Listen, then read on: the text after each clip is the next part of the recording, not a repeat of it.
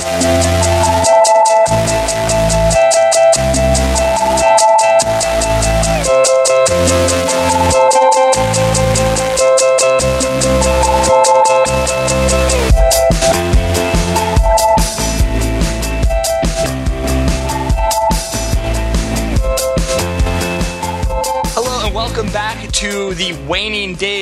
of the summer school of these fucking teenagers, the show that uh, that subjects Gossip Girl, Glee, and for this summer skins uh, to a level of uh, scrutiny it probably deserves.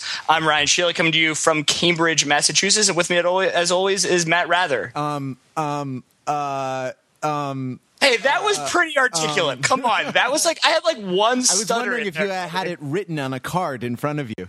I, I actually have a teleprompter for this. Um, you know, so we actually script. This is this is actually a scripted program. Those of you who may not know. I mean, we managed to keep um, a loose conversational feel, but this is intensely uh, intensely scripted. That's what I've been told. That you know, with academic presentations, an advisor once told me that it should feel off the cuff, but should be uh, intensely rehearsed.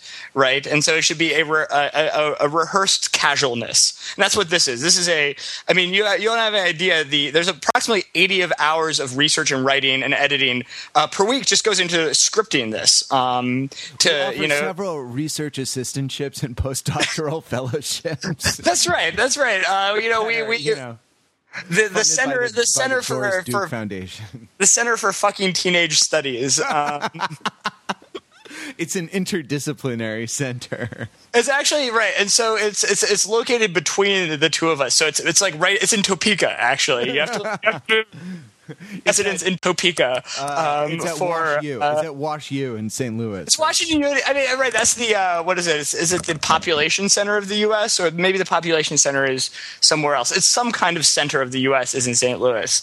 Um, that makes sense. It would go well. It's actually a um, adjunct department of the Center for New Institutional Social Sciences, which is also housed at uh, at Washington at Washington University.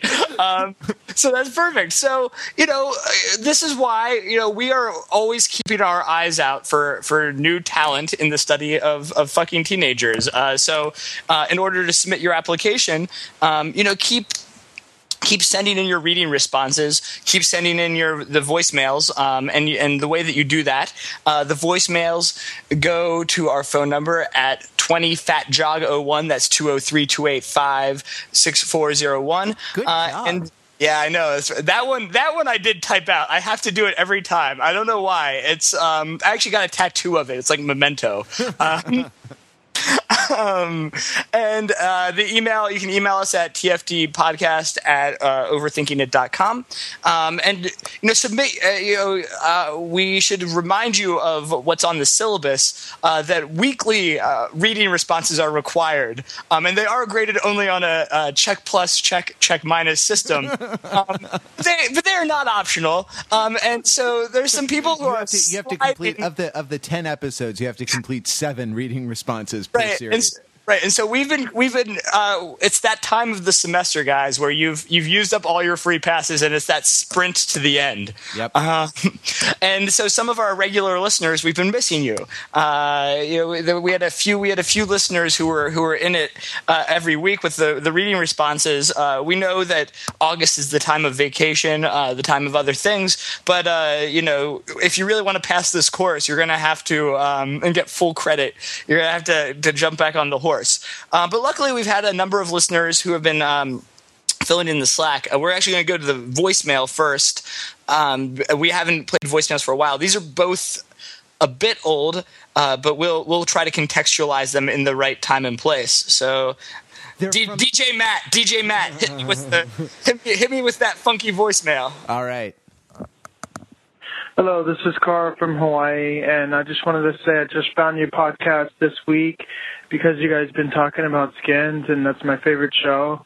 And um, loving the podcast so far, and I'm going to start listening to all your uh, past episodes. Um, also, I wanted to mention um, that it kind of sucks that uh, for uh, the U.S. we're not going to get the the fourth season of Skins, at least not until um, next year or so. All right, bye. So I was checking this out Dude, online. that shit does suck. That shit does fucking suck. I'll tell I was you that. looking online, and uh, Netflix has series three of Skins as DVDs, though not available for streaming uh, yet. So if you you know if you want to party like it's uh, 1999, I don't know when was it, when was the DVD introduced? It had been introduced by by uh, the time I was in college, right? So uh, That's right. That's right. Yeah, I remember that we once we once uh, pulled together in my freshman or sophomore year of college. Must have been my sophomore year. Uh, we pulled together to buy somebody a DVD player, right? And so it was still early, right? It was a time where a DVD player was like a very nice uh, birthday gift that several people collaborated on um, together. And I mean, I guess maybe it was because we were cheap ass college students as well. Um, but I think it, they, it was definitely early in the life cycle of the of the DVD of the digital versatile disc. And it, it truly is it truly is versatile. So you're saying that DVDs are are so so 1999. yes, something like that. Um, but uh, so, what is it? Car or Carl? Uh, maybe it was Car from Ka Car. Ka. my turn. My turn to mock the listeners, to, to mock and abuse our, our the, the small scraps of attention that people pay us. I'm glad, Uh, we're, I'm glad we're playing playing these though. I mean, we're we're just so I, well. I'll I'll speak for myself. I'm just so self centered that I start talking uh, in the episode, and and there's no room really to read uh, emails or play voicemails or Well, anything it's like that. you know, like I said, the you know the research assistants propose several um, several different options of the script, and and it goes through a, a rigorous a rigorous process of editing and cutting, and so the, these voicemails review. of, of peer review exactly, um, which is which is interesting because to, have, to be peer reviewed, you have to have peers, and I truly truly we we are without we are without peer. So uh, yeah, I'm glad I'm glad we're getting to these. These these date from from before the summer. Uh, Ka or uh, Carl, Carl, or let's say Carl. I yeah, think Carl. Um, traditional Hawaiian name, Carl. Hot, hot Carl, Hot Carl, brother, you got to get on the waffles. Uh, yeah, you know, man, waffle it up, dude. I'm just saying. And just be be a good waffler because you get spanked if you're not a good waffler. Absolutely, you got to uh, you got to seed back, brother. All right, let's uh, let's go to Professor Dave. Yeah. She said. Hi, guys. This is Dave from Toronto. I'm, well, I was about to say that I'm a professor, but really, who isn't these days? I wanted to comment on episode 20 and express my amusement and delight that Professor Sheely's Skype connection is vastly better now that he's overseas, which seems to suggest that internet connectivity is taking, taken a lot more seriously uh, in Kenya than it was in Cambridge, if I'm remembering his location correctly. But speaking of casual implicit racism, uh, I wanted to urge you Wrather to keep that up. I'm sure you'll get comments that you're making people uncomfortable, but really, a lot of comedy lives on that border with discomfort. Um, so that's a good place to be. You can't say, you know, take my wife, please, and then add, uh, but that would be a terrible thing to do in real life. Please don't actually take my wife. You know, that ruins the whole thing. But I was listening to your discussion and thinking, oh, you know, ho ho, Pride Rock, what a silly view of Africa. And it did beg the question of what Africa is actually like. What? I'm kidding, of course. I just wanted to see if I could make Wrather's head explode. I mean, of course, that it raises the question. oh, like- sick burn, Uh, man. got me Sick thinking that linguistic I don't actually burn. have any idea of what Kenya is really like. Uh, so I'd love to hear more from Sheely about life on the Kenyan street, or even just life in the Kenyan karaoke scene. So I suppose my vote is for summer school punctuated with uh, reports from your foreign correspondent. So I really enjoy the podcast, despite the fact that I've only ever seen a few episodes of one of the two shows involved. Uh, keep up the great work. Thanks. Professor Dave from Toronto. Hey, thanks Wow. for writing in. I know, right? I mean, what a what a wonderful A plus, A or check plus. I know, I know, we, we I know we don't grade these, but um, Uh, no, I was check, just speaking. yeah, check plus plus even. Yeah, I mean, first of all, I, I would uh, I'll go ahead and say that Professor Dave is the the uh, you know the the Michael Jordan of articulateness. Um, eh, you know, compared to my Muggsy Bogues of of articulateness, I have to fight for every single scrap of of lucid prose that comes out of my mouth or of speech. um, and and Professor Dave spoke in paragraphs, and they were wonderful, calm, composed paragraphs. Um, and so I really just even even beyond the content, just you know, I do. Do you narrate books on tape, or you know, um, you know, maybe do GPS coordinates or something, anything? Because it is really it, it was a wonderful to hear your voice, Professor Dave. If we ever record an intro, Professor Dave, we are going to uh, ask you to do it for us. That would be pretty cool. Um, so, just to to answer some of the questions, This was, from, um, like I said, this was from the beginning of the summer when we hadn't really settled on on skins yet as the show that we that we were going to do. And I'm sorry it's taken this long, but there you have it.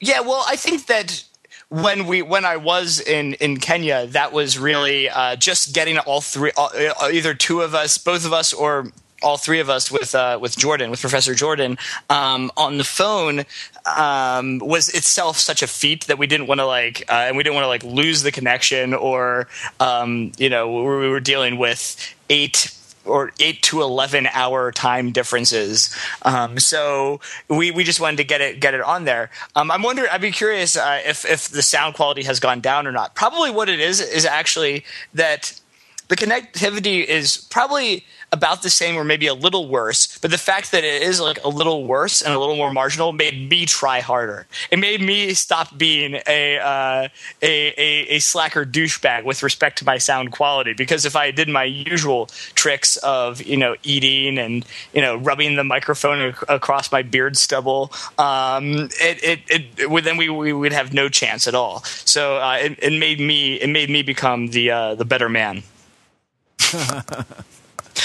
um, and about the Pride Rock thing, the interesting thing about, and certainly there's, uh, you know, Kenya is fascinating.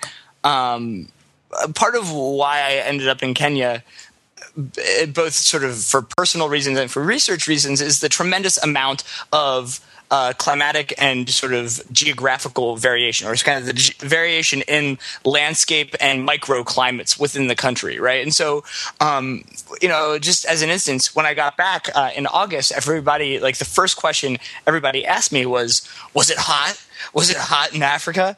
Um, and interestingly enough, um, Really? Because all I did was ask you, did you bless the rains over and over and over? You know, the, the funny thing is that that is more accurate. That is a less, um, you know, because uh, the area where I work, uh, Nanyuki, uh, which is the capital of the Laikipia, uh, the Laikipia, Laikipia region. Of, yeah. Yes, exactly. Or it's, it's now county. There, Kenya has a new constitution. Uh, spoiler alert.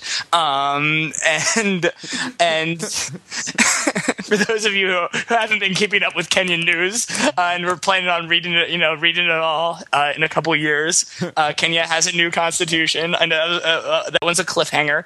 Um, so it's now the capital of Laikipia County, which is I like their I like their early constitutions, but their more recent work is so commercial. Yeah, I really, I really liked the colonial, the colonial constitution. I mean, that shit was like they kept, that kept it real. But now it's like become so democratic and shit. It's like really, he's sold out.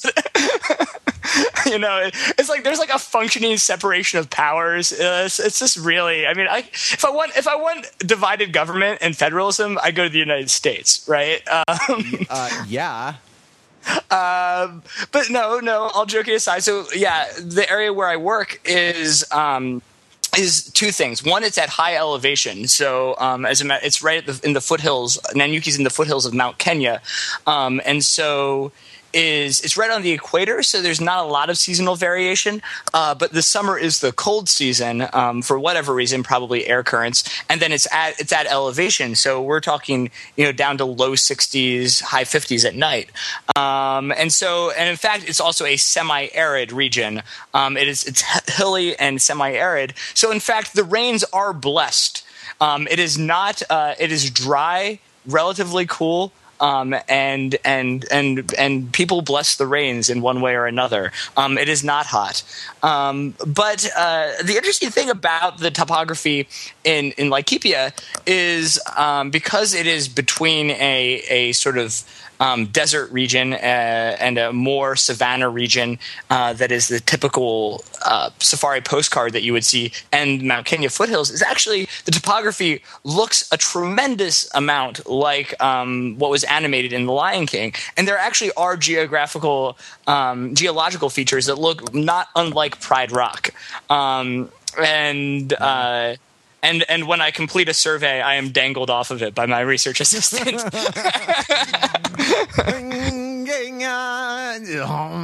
well, uh, That's yeah, racist. Thank you. that's that's racist. Um, thank you, Bwana. Uh, D- Professor Dave from uh, from Toronto. Bwana Dave, Bwana Dave. Uh, that's that. Yeah. So uh, wow. So it's right up the A two there from Nairobi, huh? wow. Uh, yes, somebody can use uh, the the Google, Maps. Yeah, it's awesome. I mean, no, Google Maps for Kenya is uh, is fantastic.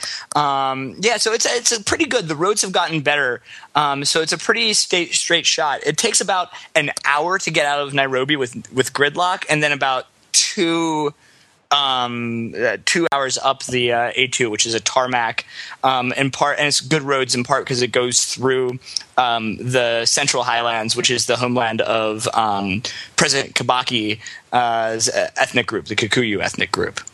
Um, so there you go. I think, Dave, I think we've hit our quota of talking about Kenya, especially because I'm not even there. Um, but you know, anymore. But we, but better, better late than never. On Right, but we'll, we'll, we'll start our sister podcast, These Fucking Maasai. these fucking teenagers. Well, no, you're not. You're a child, and then you're a man, right? You, you know, right, exactly. There, there isn't uh, uh, recognized, right? These fucking people who may or may not have foreskins and or clitorises. Um, these these fucking cow blood drinking cattle pastoralists. just on this topic, um, I don't know if I've ever told you about this. I did early, early on on my in my time of field work. Um, eh, I was killing some time. Um, I was I and um, the, I think I had finished my interviews for the day, and there's a group of warriors around, right? So the there is like a teenage phase, right? So after um, young men are circumcised. Um, you know, they're circumcised uh, around the age of between 12 and 14. So they basically roll the bris and the bar mitzvah into one event. Um, and uh, and so the, the then your life kind of goes through uh, phases, through almost classes, and you go through these stages of life with a cohort called an age set. And so the youngest age set, the first age set of circumcised men, are, are known as the warriors um, uh, for uh, you know uh, for obvious reasons, um, namely that they ride around the subways of New York City trying to get back to Coney Island. Um, and uh, so I was interviewing. So I, there was a group of warriors in this village, and we just started talking about, you know, at the time I was researching traditional institutions, and um, so I was asking them about institutions, you know, that are important to their lives, and they and they start cracking up and they start talking about. A, a- something called a sack, uh, and they're they're very excited about a sack, and I and, and my my translator is cracking up. I'm like, so what is a sack? Uh, he's like, it's uh, stealing sex. Um, and, and and the process of stealing sex is when you sneak into a woman's house uh, at night um, and have sex with her while she's in her house, and then sneak out. Um,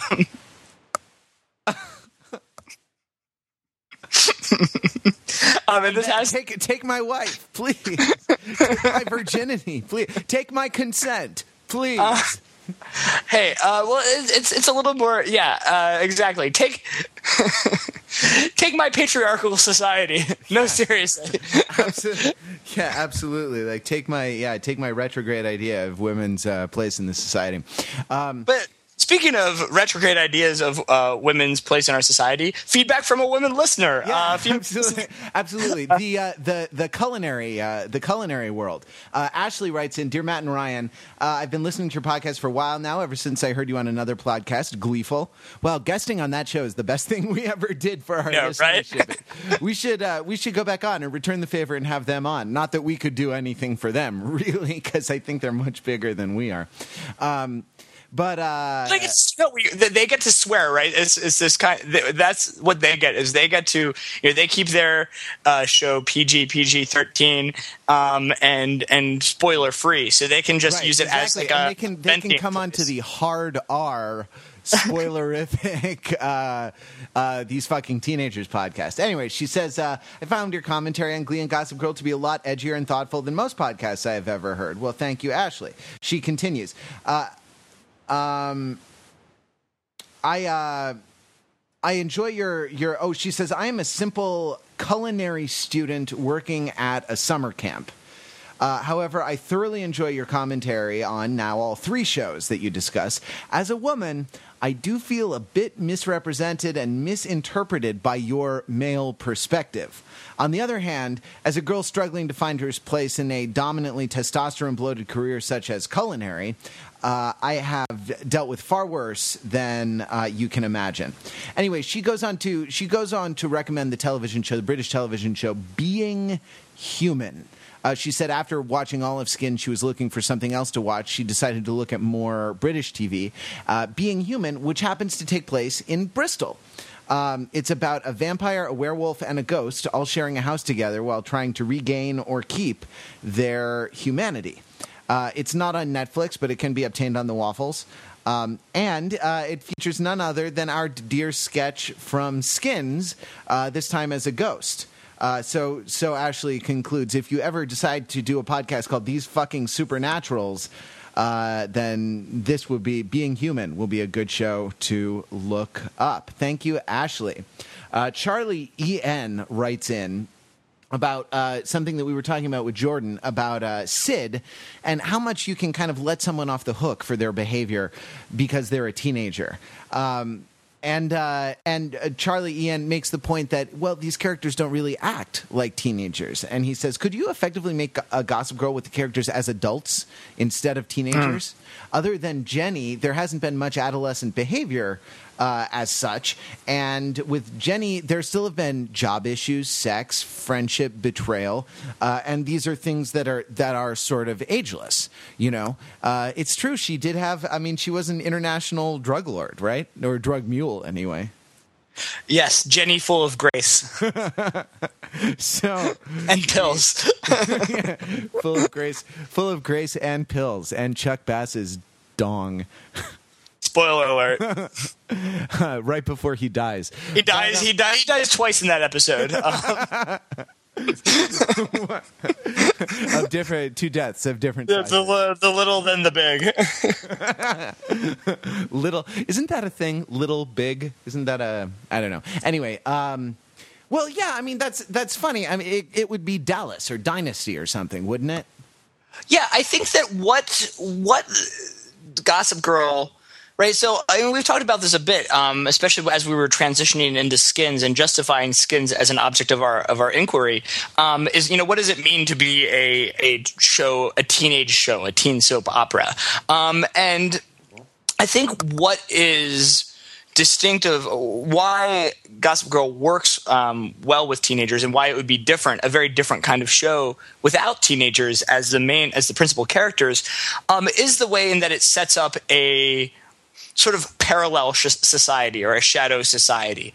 Um, and certainly, you know, in part, this is it's not only a um, teenage society, right? So we we have the feeling that um, Skins is also, in some sense, a shadow society. Um, but it is a primarily youth culture society, right? Is this the the parents just won't understand um, kind of society uh, of how raw and drug filled and sex filled um, our our our lives our lives are. Whereas I think what the um, what the being set in a, in a high school, at least in the first two seasons, and now in this kind of um, transnational space, this kind of boundary spanning space uh, between um, high school and college, um, allows the show to do is to point out that the um, you know that the aristocratic society that the, that these characters inhabit is a separate society, right? So it it um, it it really. Uh, it, it's a marker. It's a way to to mark off um, a distinct social order, um, and you could do that uh, in a in just a show about rich people. Um, but the fact that you know that there is a that it's in a school, right? Constance Billard allows you to imagine um, a, a alternate society, right? There's a um, there's there's walls, there's a, there's a set of boundaries, and so it makes sense that for there to be a queen within those rules. Whereas if some adult woman were calling him, herself the queen of the Upper East Side, it would be it would seem stupid. Um, even though uh, once the rule, rules are established within the world of, of the high school, they then um, can can be extended to to the adults. And the adults can play by the rules of the game, but they need the you need the, to partition it into the teenage society to um, for it to make sense, for it to be legible as as alternate uh, alternative kind of um, social reality. Yeah, and th- this is something that you see in a lot of um, a lot of dramas that kind of create a microcosm of the of society is uh, you know you need an enclosed enclosed space. And you're saying by kind of age by uh, delimiting the space by age that is a trope of of kind of uh, um that is a trope of, of what sort of enclosure or uh, or del- delimiting the space, like the the country house in Rules of the Game, or the stagecoach, mm-hmm. stagecoach or any mm-hmm. you know any other movie where you're kind of creating a little microcosm of society, a little uh, you know a little world unto itself. Right. It's a it's a boundary condition, right? right. In in in in uh, social science, academic social science, we would call it a, a scope condition or a boundary condition, right? So it's a you you draw the boundaries of which you're you know a theory is meant to apply to which a theory is meant to apply. Um, and so, in some sense, what uh, what this does uh, is also sets a parameter. It sets the unit of analysis, but also sets scope conditions, um, and then allows you to you know by setting those scope conditions generalize in a medium run way so it's not to say all of you know you're not led to believe that all of society works like this but then you can move um, by analogy to other uh, social totalities um, and other social structures. This is something that art does, and that art criticism, that sort of literary theory doesn't do, is really terrible about, which is sort of setting scope conditions. I had a, I had a great teacher of poetry named John Hollander who. Um, who uh, once uh, sort of uh, uh, opined that in, in art, all theorizing is ad hoc to a particular situation and is not hmm. sort of meant to be carried beyond that, which is what ma- which is what makes it work. And when you start as a literary critic or something, when you start theorizing, uh, you know. Um, uh, theory is is a jealous god. You know, it's like it, it's sort of always jealous of other of other prerogatives. You know, and and kind of wants to uh, escalate its claims always. And it's start- imperial, right? It's imperial in a certain sense. No, no, no. I'm, I'm very serious about this. Is that um, it, it it's right because theory in a, in a in a grand sense of you know especially as a, you think of it as covering laws or covering interpretations it seeks for generality and universality right? Um, and so it really um, it's the grabbing hand in a certain sense so we have more email from Kat, uh, from Eve, both of whom are always good for a good reading response. And Sonia wrote back with more about slash fic, but we'll never get to the episodes if we don't. Uh... No, and we're and we're running out of time. I now feel like this is like we're in an episode of twenty four um, because we're we're back to Gossip Girl in about uh, about three weeks, um, I believe. So um, the syllabus, we didn't. I mean, we haven't said, but the syllabus is going to have to change. We're doubling up. We're doing two episodes today, and we'll do two episodes of Skins for each of the next two episodes. Then we'll be back with Gossip Girl, and then we'll be back with both Gossip Girl and Glee. So uh, it's, I mean, it is like a real class in that way. You don't manage your time well um, at, then, the, at the outset, yeah. At the outset, and then you have to double up. right. Um, then, suddenly, yeah, then suddenly you're reading two novels a week, right? yeah, exactly. And, you know, like big 19th century novels too, not like you know I don't know Hemingway or something. Anyway, off we off so we go.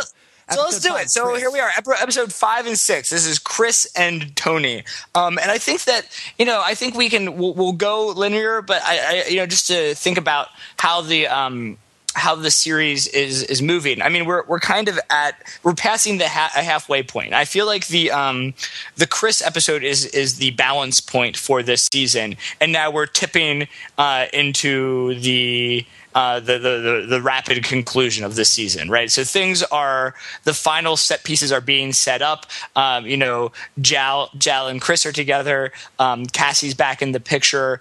Um, Tony's coming to his, his senses. Um, uh, uh, Sid and Sid and Michelle are banging. Um, so everything is is is uh, is getting ready. Uh, you know, the the the the toys are wound up and we're about to let them go. So Chris is kind of the, an inflection point.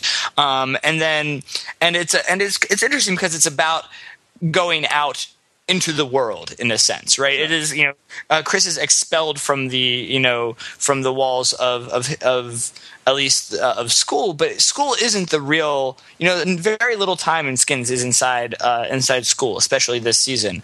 Um, but he goes out into the real world, right? He gets expelled from school, expelled from expelled from his home, um, and then the Tony episode uh, is purports or like at first presents itself as being uh, a, a, similar model of they're all starting to look beyond school. They're all going out. They're all going beyond um, the the the walls of their um, you know their so, their social circle, um, and it's about you know going off to college or going off to university as as it would be called there. Uh, but then we learn that it's actually a trip. It's the opposite. It's a trip inside, right? And it's um, and it's a process of um, of, of really. I mean, we could talk about more about what it is and the kinds of tropes and sort of dream dream language and you know psycho psychoanalytic concepts in it. But it's a, a trip inside um, Tony's and Tony's mind. Um, you know, and uh, someone's someone's creating an, an inception uh, in him to to bone. Someone's giving him the idea to have. They're giving him the idea to have an erection. Um, yeah, well, I think that I mean I think that that's right, and it's it's funny like. um you know, leaving school is always sort of being expelled from school, right? Because mm-hmm. in a certain sense, wouldn't you like to stay there forever? I mean, I guess you do stay there forever, but yeah, you know, those of us who have who have uh, left the oh wait, no, I haven't. I went back to grad school this year, so I'm back suckling. You, you crawled back. You crawled back into the womb. Um, it's funny because you were about to say teat, and I said womb. so obviously, you know, uh, the academy is our is our mother. right. Yeah. Absolutely. Well, the. Um, right. So leaving it is always. I mean, is always sort of being being expelled. Uh, it's always it's always traumatic, right? Speaking of, I mean, speaking of. Uh, you know, speaking of psychoanalytic concepts, the idea the idea of birth as kind of an expulsion or or a, hmm. or a you know a sort of rejection, right?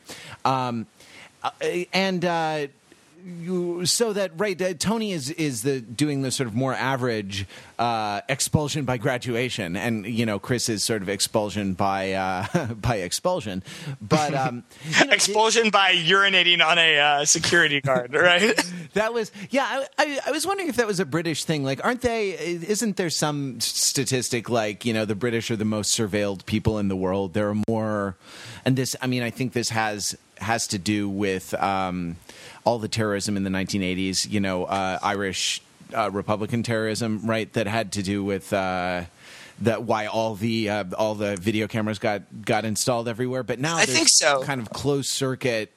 Uh, monitoring everywhere in Britain, so it you know it struck me that it struck me as kind of odd that this that this uh, you know state run um, sixth form college would have cameras everywhere, but maybe this is a British thing. No, it's a, it's very much a British thing. I mean, there was just a recent thing that made the uh, the the headlines on the on the uh, intertubes. Uh, that was a a woman in in England was uh, caught by her neighbor's um, CCTV picking up a cat and throwing it in a trash can. Um, and it was the the cat owner had the CCTV on the trash cans. Um, and this woman walks by, picks up the cat, well, kind of looks at the cat. The cat kind of is looking at her, and she picks it up, opens up the trash can, drops it, and walks away briskly. Um, and that and that and then the the sort of end game of this. So that was the setup. Um, and this this went viral. And then the the the epilogue to this is that um, is that 4chan found this woman, um, hunted her down, and uh, and, and, and, and, harassed her and imposed the social order. Um, but that's that, vigilante it's fascinating. I mean, you could probably do a whole uh, episode on these these fucking betards um, as a as a talk about a a subculture uh, and social structure unto itself. It's well, right. Uh, and I mean, unbelievable. you know, here's the thing: like, it's they're not consistent, right? It's selective when they choose to enforce uh, when they choose to enforce order, right?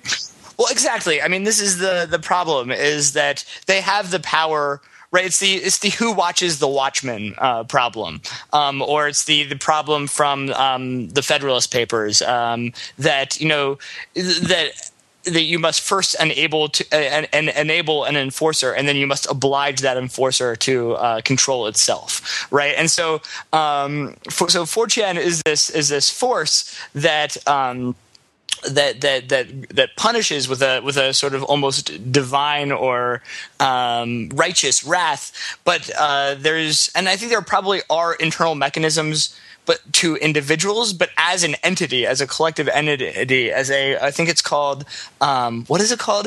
I think in China, this such things are called f- human flesh search engines, I believe.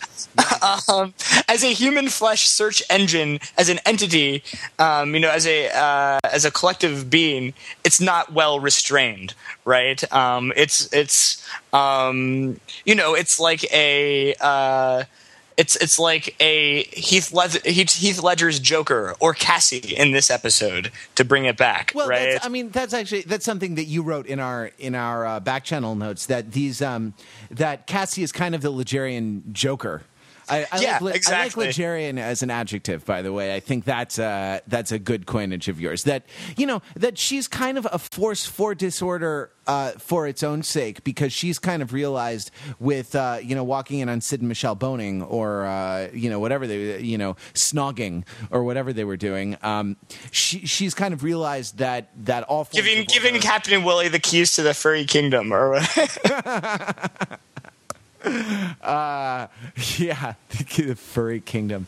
Um, oh, yeah, except it's not it's not furry anymore, right? There was a whole uh, when Sasha Grey was on Entourage a couple weeks ago, and she actually had pubic hair. There was this whole out, outrage on Twitter that you know how dare she do this, and you know what is this the seventies? You know, talk about. Uh, uh, talk about uh, uh, sexism. You know? Oh, seriously? Um, because you know, on the cover of uh, of Cosmo, I believe this month or last month, one of the uh, items on the cover is I, I, mean I know this because I saw it on a newsstand in the subway sure, in New York. Uh, it's just because I read it. Well, the, the headline is "Untamed Vajayjays." Um, and and it's about it's it's actually arguing it's a trend piece about how big bushes are back. Oh well, you know that's good. That's good to know. I mean the. Uh uh, these uh, these trends leave me behind. You know, now that I'm now that I'm uh, in a relationship, I I don't know what these uh, I don't know backing away. Now that you've surg- surgically removed your uh, your your pubic hair, uh, absolutely. Now that I've had it lasered, yeah, exactly. It's like the women who remove their eyebrows and yeah. and and and paint them on. You have no, paint like, on. Yeah, exactly. Like the, the, women who tattoo eyeliner. I've actually had a I've, I've actually had a small happy trail. T- tattooed onto my junk. it's, it's, it's, sort of like uh, Tony's bed sheets in a certain way. Uh, uh, Ce n'est pas un pube. um, so right, so so Cassie is this uh, unhinged force, right? And um, and you know, as you said, it's it's sort of a bit of um, you want to know how I got these emotional scars. Um, and so it's it's really um, it's it's interesting, right? So I think this episode is interesting because it's it's a lot of like the it's the best best and the worst of skins like simultaneously. Sure. So I think there's like lots of um, interesting things about about social order um, and about the sources of social order um, and that are fascinating and you know overlap with and diverge from um, Gossip Girl in interesting ways. Um, but I think then also it has these um, insane bits of on the nose uh, dialogue where they tell you this is what it means, right? It's the yeah, moments. Well, the satire. I mean, the whole the satire, right? Like the satire of the goth kids. You you called it South Park satire of the goth kids. Yeah, yeah, exactly. But and I think, but even not even it's, it's also some of the emotional stuff also gets a little on the nose, right? So that like the um uh, what is it that uh, that Cassie says says to Chris? Um, she says something to along the lines of, um, "Oh, oh, what is it?" Um, she says, you know, oh, you know, don't feel, um, you know, don't forget the feeling of a broken heart because when you do, then you just lay waste to the world. Well, I'm like, uh, oh, is that what's happening? Is that was that is that an allusion to something that I didn't get, or is um? No, it's um. She also says uh, the thing about a broken heart is you you forget uh, you eventually forget what it was like to feel anything else before that that you ever felt any other way. You know? Yeah, sure. This is this is a little on the nose. Some of the satire is a little on the nose. The father figure stuff with Chris and the boss is a little on the nose. Um, right. The and it's a it is it's a little schematic like with uh with the the death awaiting Chris and the abortion awaiting Jal. Um you know what's what's going on. Uh, uh, Tony, though, it, it's a sign that he's back to his old self when he sort of intuits that she's pregnant. You know, he's a good, he is a strong reader of his friends, of his social circle, right? Yeah. And in the Tony episode, when he says to Jal, "Well, is something off about you?" You know, this this is sort of a sign that he's back. He's back. Well, right. He's he's a he's a poker player, right? Um, I mean, that's you know we talked about what Tony was, and we had started off that you know is he a politician? Is he an artist? Um, but there's another way in which he is he's a poker player. He's a, he's the gambler, um, and and in that you know there's a saying that you you know you don't read the cards, you read the people, right? Because because um, uh, poker is a game of imperfect uh, information, um, and so what you do is that you you you know you read the tells, right? And so and so Tony really picked up the tells in you know in in Jal's behavior, um, and that knew that was something something was off. yeah, or her, you know, I don't know, puffy neck or something like that. I don't know. Probably a little bit of both, right? There's both physical and um, you know sort of more more effective. Uh, yeah, yeah, yeah. Um, both of these episodes seem to have to do with school. One with uh, one with being expelled from school, and one with with university. And um, it you know it put me in mind of the of the question like what what are schools good for? School, and I, I was kind of theorizing, and you know theory is is jealous of of uh, you know other prerogatives, and uh, is is uh, tempted to escalate. So I was thinking about high school in general, and it struck me. And tell me what you think of this. As I as I was making notes, I thought this: um, school is a social tech technology built on a contradiction because it it um, has too many masters. Right? Is school there for the uh, uh, for the good of the students? Are I mean, are they really the beneficiaries? Is it there to sort of unlock potentials and develop skills and you know uh, do things that are primarily goods for the uh, primarily beneficial to the individual, or is school the um, uh, is school an institution that's there to benefit the society at large and uh, only is responsible to individuals? Um, uh, secondary to that to that primary mission of of benefiting the society at large. Like or, or or is it there to serve the parents? Are, are the parents the consumers? Um, and and that what they're you know because I think that's like a third possible master um, of of right. You know, if you think about the structure of a um, of a PTA as a powerful force in, in school governance, right? That's the Parent Teacher Association, Or- um, and well, so right, and that's like I think that gets at uh, you know the difference between independent versus government run schools, right? Because the the government run schools are presumably. Uh, responsible to the to the uh, uh, the whole kind of civic structure, and independent schools maybe are more are more responsible to the parents.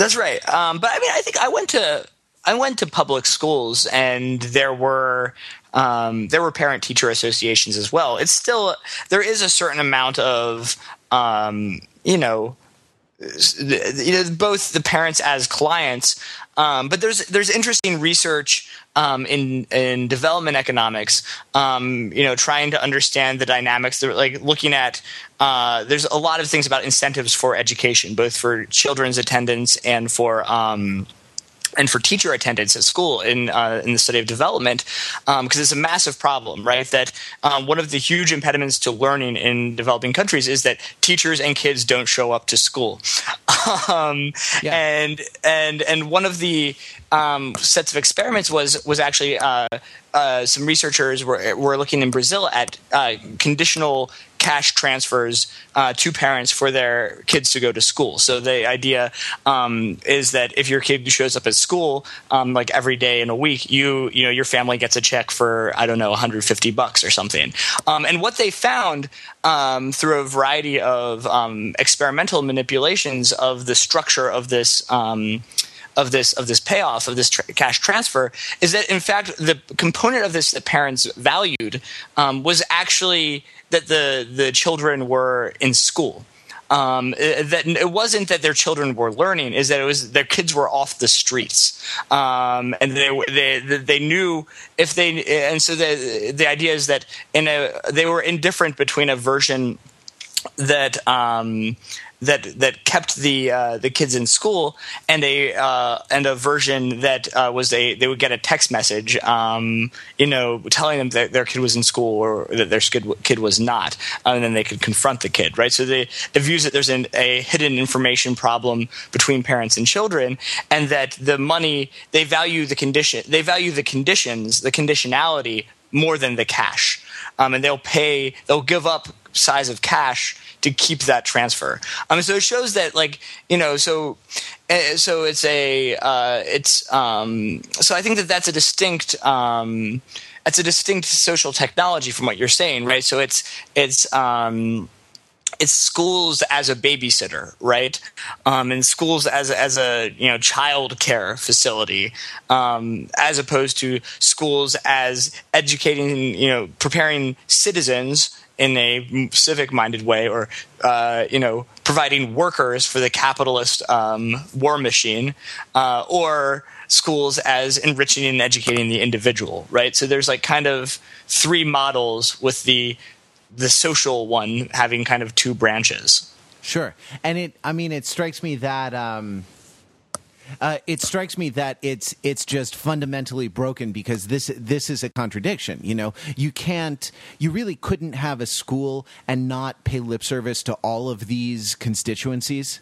Mm-hmm. You know, and uh, I mean, unless unless I guess unless it's you know compulsory school, I guess, unless it's like uh, you know. Um, uh, but in a uh, if you if we imagine a free market in which you can choose to go to school or not and choose which among schools mm-hmm, uh, mm-hmm. you'll attend.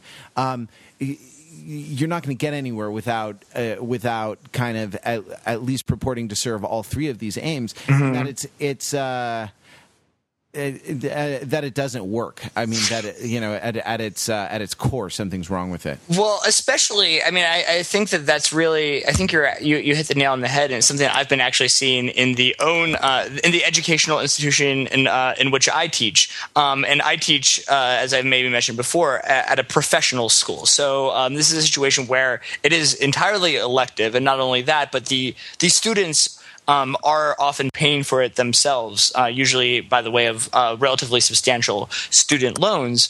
Um, and so they have it's it's really you know this I, when you're saying you know it's an elective option and there's choices. I mean they view themselves as consumers of this education, um, and they believe that they are entitled to a certain level of value, um, eh, which is really interesting, right? And so we've seen this, um, and this has been going on, I think, in professional edu- eh, uh, professional school education um, across the board. Um, that it, that's at tension with the goal of you know. You, you are educated you go to school to be educated right that you you go to school because you say i don't know something i would like to um, I would like to learn. I would like to be taught. Right. Versus whether I like whether I like the process or right. not is irrelevant to the to the larger aim of learning the thing. Well, because right, the whole goal is that um, you know if you're at school and you're being taught, then the people teaching um, teaching you know something that you do not, right? Um, and and that what's interesting about the consumer driven thing when the students uh, when students are the consumers is that it, it tries to do both. It, it, like they still want to learn, but they also then know what they want to learn, right? They are they're consumers of of education uh, as, a, as a product. You know, Stanley Fish, uh, formerly of Duke and then of University of Illinois Chicago, and now of you know semi-retirement in Florida, uh, author of books that we've talked about before. Let's not let's not even go into it. Um, is uh, uh, wrote a bunch of op eds on his blog in the New York New York Times website recently about student evaluations Um, and then, oh, and then he wrote another piece called "Cheating: Not Such a Big Moral Deal." Uh, you know, oh, he's so contrarian. He's pushing the buttons. Um, but uh, you know, the, What? That's outrageous. How could he say such a thing? uh, the um, uh, the the idea uh, uh, he wrote he wrote uh, about student evaluations of um, of teachers and how these are these are used, I guess, uh, in um, decisions for promotion and tenure, uh, hiring, etc., of uh, uh, university faculty, and that this, in his view, is you know totally totally inappropriate because it measures precisely the wrong thing. Right, right. But that's, I mean, um, you know, getting back to the discussion on development economics, you know, measuring. You know, I think people have, uh, you know, scholars have actually measured, uh, you know, struggled to measure the quality of education as an input, right? Um, I think, um, you know, or as an intermediate variable, right? So that you can you can measure the the presence or absence of instruction. Now, is the teacher there or not? Um, and you can measure the you can measure outcomes. You can measure measure uh, Certain student- outco- I mean, certain, outcomes like perform uh, like test Like performance, or- right, right, right, right. or So even salary or job placement or you know right stuff like right right right but but right there are but outcomes related to the quality of teaching and learning are very difficult to measure um, and it's actually even uh, very difficult to actually evaluate learning um, in, a, in a substantive way that many tests do not measure learning um, in, in the way in, in the kind of deep cognitive sense that it, that a lot of um, teaching theory and a lot of like cognitive science recognizes as learning, which is really like a change in one's in one's mind essentially, um, and and a change in mental models, right? Very like deep learning um, entails, um, you know.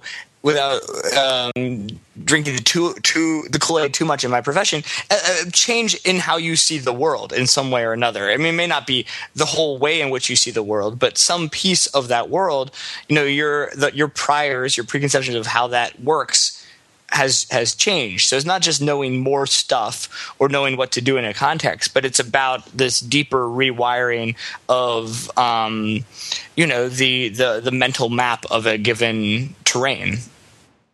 Uh, and and more tools, uh, you know what I mean, with which to sort of address the problems of the of the world. There's no short there's no shortage of tools in academia. I'll tell you that. Well, just to return uh, the conversation to what I was talking about instead of the bullshit you were talking about. My bullshit was grade A premium bullshit, and it was Check like. plus. It was free flowing. It was check plus plus in its way along right out of right my uh, my my word hole. But go on, yes, Uh, please. In a in a way, you can't. Um, in a way, you kind of can't help but admire the unabashed, uh, you know, commercialization of certain certain sectors of academia, right? Because um, they're charging more and more for the uh, for the thing, and they're you know they're making the um, they're making the argument that this is an investment, and so uh, by by I you know no one the the academy has no one to blame but itself for sort of putting itself uh, on the block as it were among the uh, like in the order of consumer goods. No, that's right, and it's it's a big, um, and I think you see it especially in um, professional education. Um, and I, I, I'm wondering because I think there's a there's a difference. More and more, Ryan. More and more these. Uh, you know, there was an article in. Um, oh, I forget where I read it. I think it was the Atlantic or something like that uh, about like middle tier schools who are. Uh, who have done you know huge expansions, uh, essentially trying to game the U.S. News and World Report college rankings and Yeah. investing investing a lot of money uh, in doing this. Finance Wash U, largely- Wash U that we were talking about is one of Wash, these. Wash, uh, Wash U, uh, George Washington University in Washington D.C. Actually, NYU. NYU, Yeah, absolutely. was one of the and NYU has been successful, but you're you know you're George down there, Washington down, University- down there in that in that veiny Lafayette Street. Yeah, exactly. It's their it's their location between the uh, the the two orbs of the Chromaster field that um, you know that really give them the juice, as it were, to do that. But uh, you know, a lot Can't, of I can't wait for Gossip Girl to come back. I'm so excited. I mean, I love Skins. I'm gonna let Skins finish, but Gossip Girl is one of the best teen soap, uh, soap operas of all time, man. of all uh, of all time. Um, so you have these, you know, fifty thousand dollar sort of middle tier private colleges uh, that are competing for um, competing for students that have financed their. Uh, uh, finance their expansion on huge tuition increases rather than you know uh, with endowment income or, or uh, uh, d- you know donated money or or something like that and um, you know and so it's not just in the in the professional world uh, in the world Yeah. of professional education where you have people paying an exorbitant amount of money fan- financing it with uh, huge amounts of personal debt um, in order to get this this uh, in order to get this education and sort of uh, getting the idea that they ought to have a say in. Uh, uh, in the education that they get, and uh, you know, I think that, like I say, I think the academy has nowhere to no one to blame but itself. I come down, as I'm sure you do, also though unabashedly on the side of, um, oh, I teach at. Uh, I, I was teaching this summer. Uh, I was teaching summer school actually at UCLA. Uh, you may have heard of it. It's in Los Angeles. And the um, I, I heard from uh, a, couple of my students who were English majors, which was my undergrad major, and you know the field I the academic field I'm sort of most interested in English uh, literature of the late medieval and early modern periods primarily. That um, that all my beloved late medieval and early uh, modern uh, authors were no longer being required. No no more required Chaucer. No more required you know uh, Langland, History of English Language. No more required uh, uh, Paradise Lost. Right, and that uh, they were these they were being replaced by these kind of cultural studies influenced. Um, uh, more contemporary authors and things like this, and I flew into a fit of apoplectic rage, which is not the sort of thing you you really want to do as a teacher all that much because i the students are a captive audience, and it, it really is abusive of them to to force them to endure. Were you were you beating your students in the way that we beat our listeners? Um, I was beating I was beating my students with my opinions. Um, you know, and that like here here's my here's my view that nothing can dissuade me from. Look, you know, English letters is a body of knowledge, right? Um, you can study something else, but then you're not studying English letters. And like the body of knowledge is the body of knowledge however you feel about it.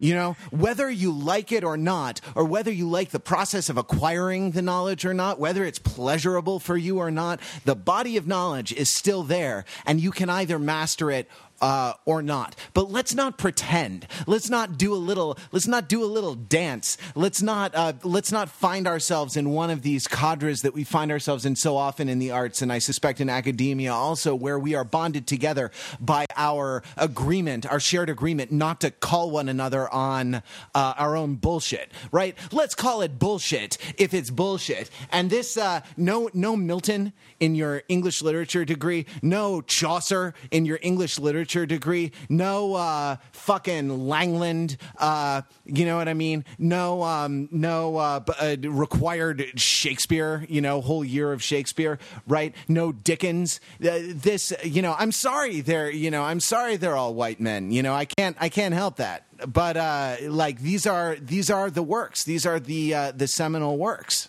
of the, you know of the pre 20th century.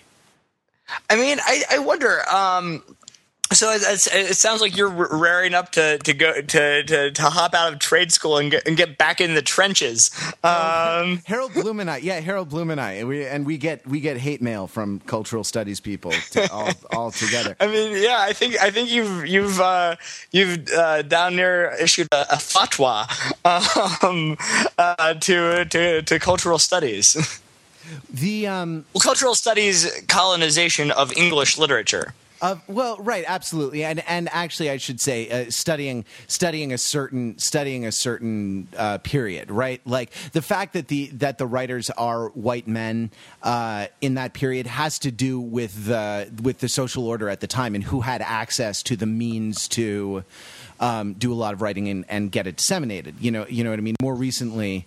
Um, right, so it's like I mean, you could I, I, guess you could study like you know Maasai oral, oral tradition of the like 15th and 16th centuries, um, but it's it's it's hard oral oral tradition. I mean, so I've seen some stuff in oral history that actually you know that traces um, the evolution of. I mean, it's it's hard though. So it's it's even the content of stories and of literature.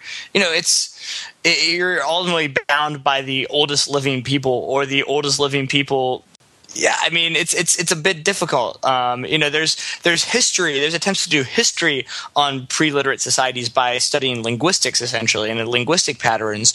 Um, a scholar named Gian uh, does work in sort of Central Africa on this. But I mean, it's it's yeah the the the work of if you're studying written literature um, it's, I mean, what's yeah, you're, if you're studying written literature, you're going to be limited to the set of people who had access to a pen.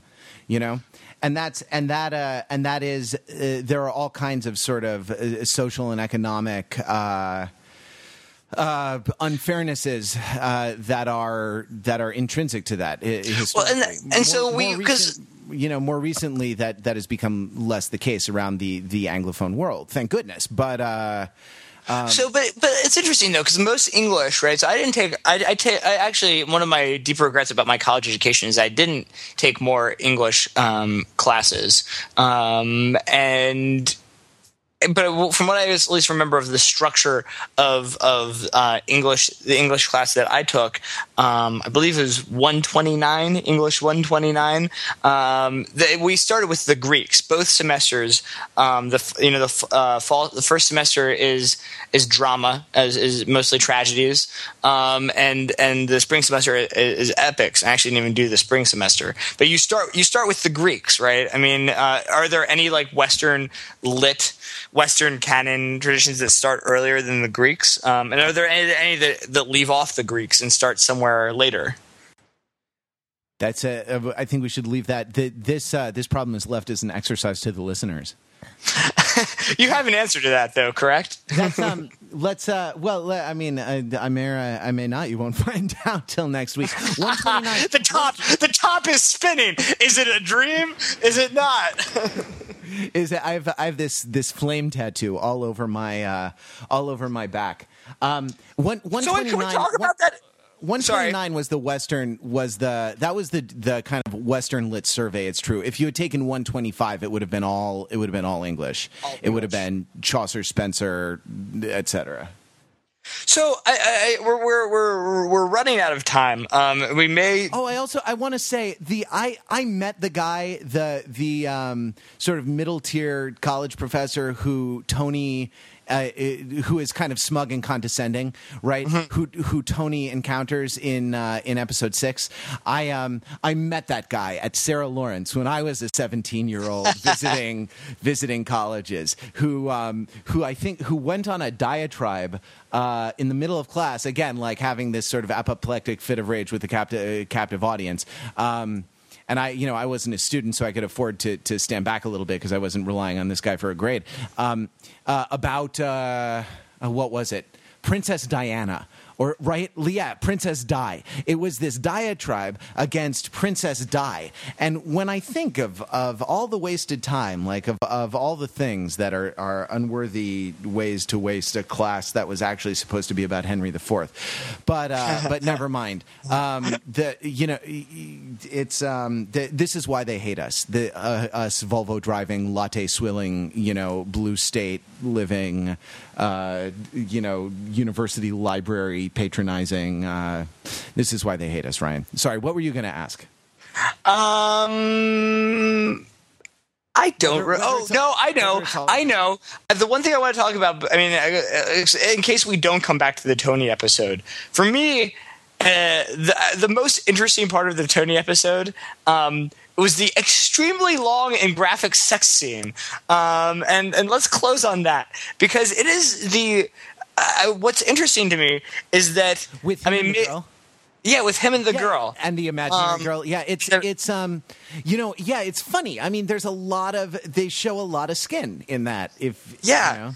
It, it is. It, it's like they are really putting the fucking in these fucking teenagers. I mean, is- I wonder if it's uh, I wonder if it's just you know um, J- E4 right you know sluicing the sluicing the shit into our houses. Uh, No. listeners. No, because- I, mean, I wonder if this is just trying to be very edgy. But I don't. I don't know. I mean, I guess we'll see. So, uh, so I think this will be this will be testable as we go forward. Um, in the, with the remaining episodes, it's like if that's the case, then we should see that like someone was just like opening the floodgates of the of the of the sewer. You know, they're, turning the valve and and ramping it up um, for whatever reason for the big finish. I mean, I don't think the UK has sweeps or anything like that, but because this is this was a notable increase um, in the graphicness of a sex scene in terms of the length, in terms of the amount of like the girth. the, the well, it was uh, yes, yes. No, but I mean, I think length, the just like- so. We've seen like no, so we've seen tits, right? So we've seen tits like throughout um, skins, but they've rarely been in play, right? Like uh, we, we've seen tits, like you know, when someone is like you know exposed or getting putting clothes on or about to have sex. But this is like this is like a real like you know there's lots of like seduction activity but like this is like the whole the whole thing right? The whole act is um is uh i mean there's probably some there's some jump cuts but it's it's more or less it's not elided. We see beginning and end and a lot of middle. Um and and and, and it's really it's unusual um, for things to, to and, and uh, beyond um, it's it's unusual. It's the first instance we've seen this much sex for this long um, in in skins, um, and it's unusual in. Um, uh, in in in in films as well that are not um, you know uh, porn that are not NC seventeen. It was a very usually a lot of sex scenes are um, you know done in with a, a water you know you, you intersperse some wide angles you cut you cut you pan away. Um, but this was like really really in there. I'm just wondering what that uh, you know like holding aside the interpretation that it's just a crass kind of they're they're doing it because they can you know why might this be important? Why is this like a because I, I think it was like it was both it was both titillating but i think possibly had something interesting going on as well Is it? Do you think there's anything uh, to be mined from the idea that it's he, he's essentially doing it with himself, right? Because this this is an imaginary girl. I mean, she's a she's a projection of his, you know, animus of his kind of rage at the world, uh, or his rage at himself, and is the, you know what I mean, is the is the kind of personification of his um, agency, you know, his his sort of resources, his own interior resources, uh, through which he kind of gets himself up again. Uh, har har har. So what does it mean? What does it mean to to fuck yourself um, in that sense, right? If if, the, if, if she does is rep, does represent his his animus, um, I mean, and, and so what? I mean, I think that uh, this is a little glib, but I think it's about the kind of reintegration of the aggressive parts of his personality that have been kind of uh, it, have not had the the chance to assert themselves. Um, the reintegration of those parts back into his personality. So in some And, sense, you know, though, see he comes right home and sort of takes uh, takes control of the social situation, saying like, Right. "Look, Sid and Michelle, this isn't right. You love Cassie, you love me.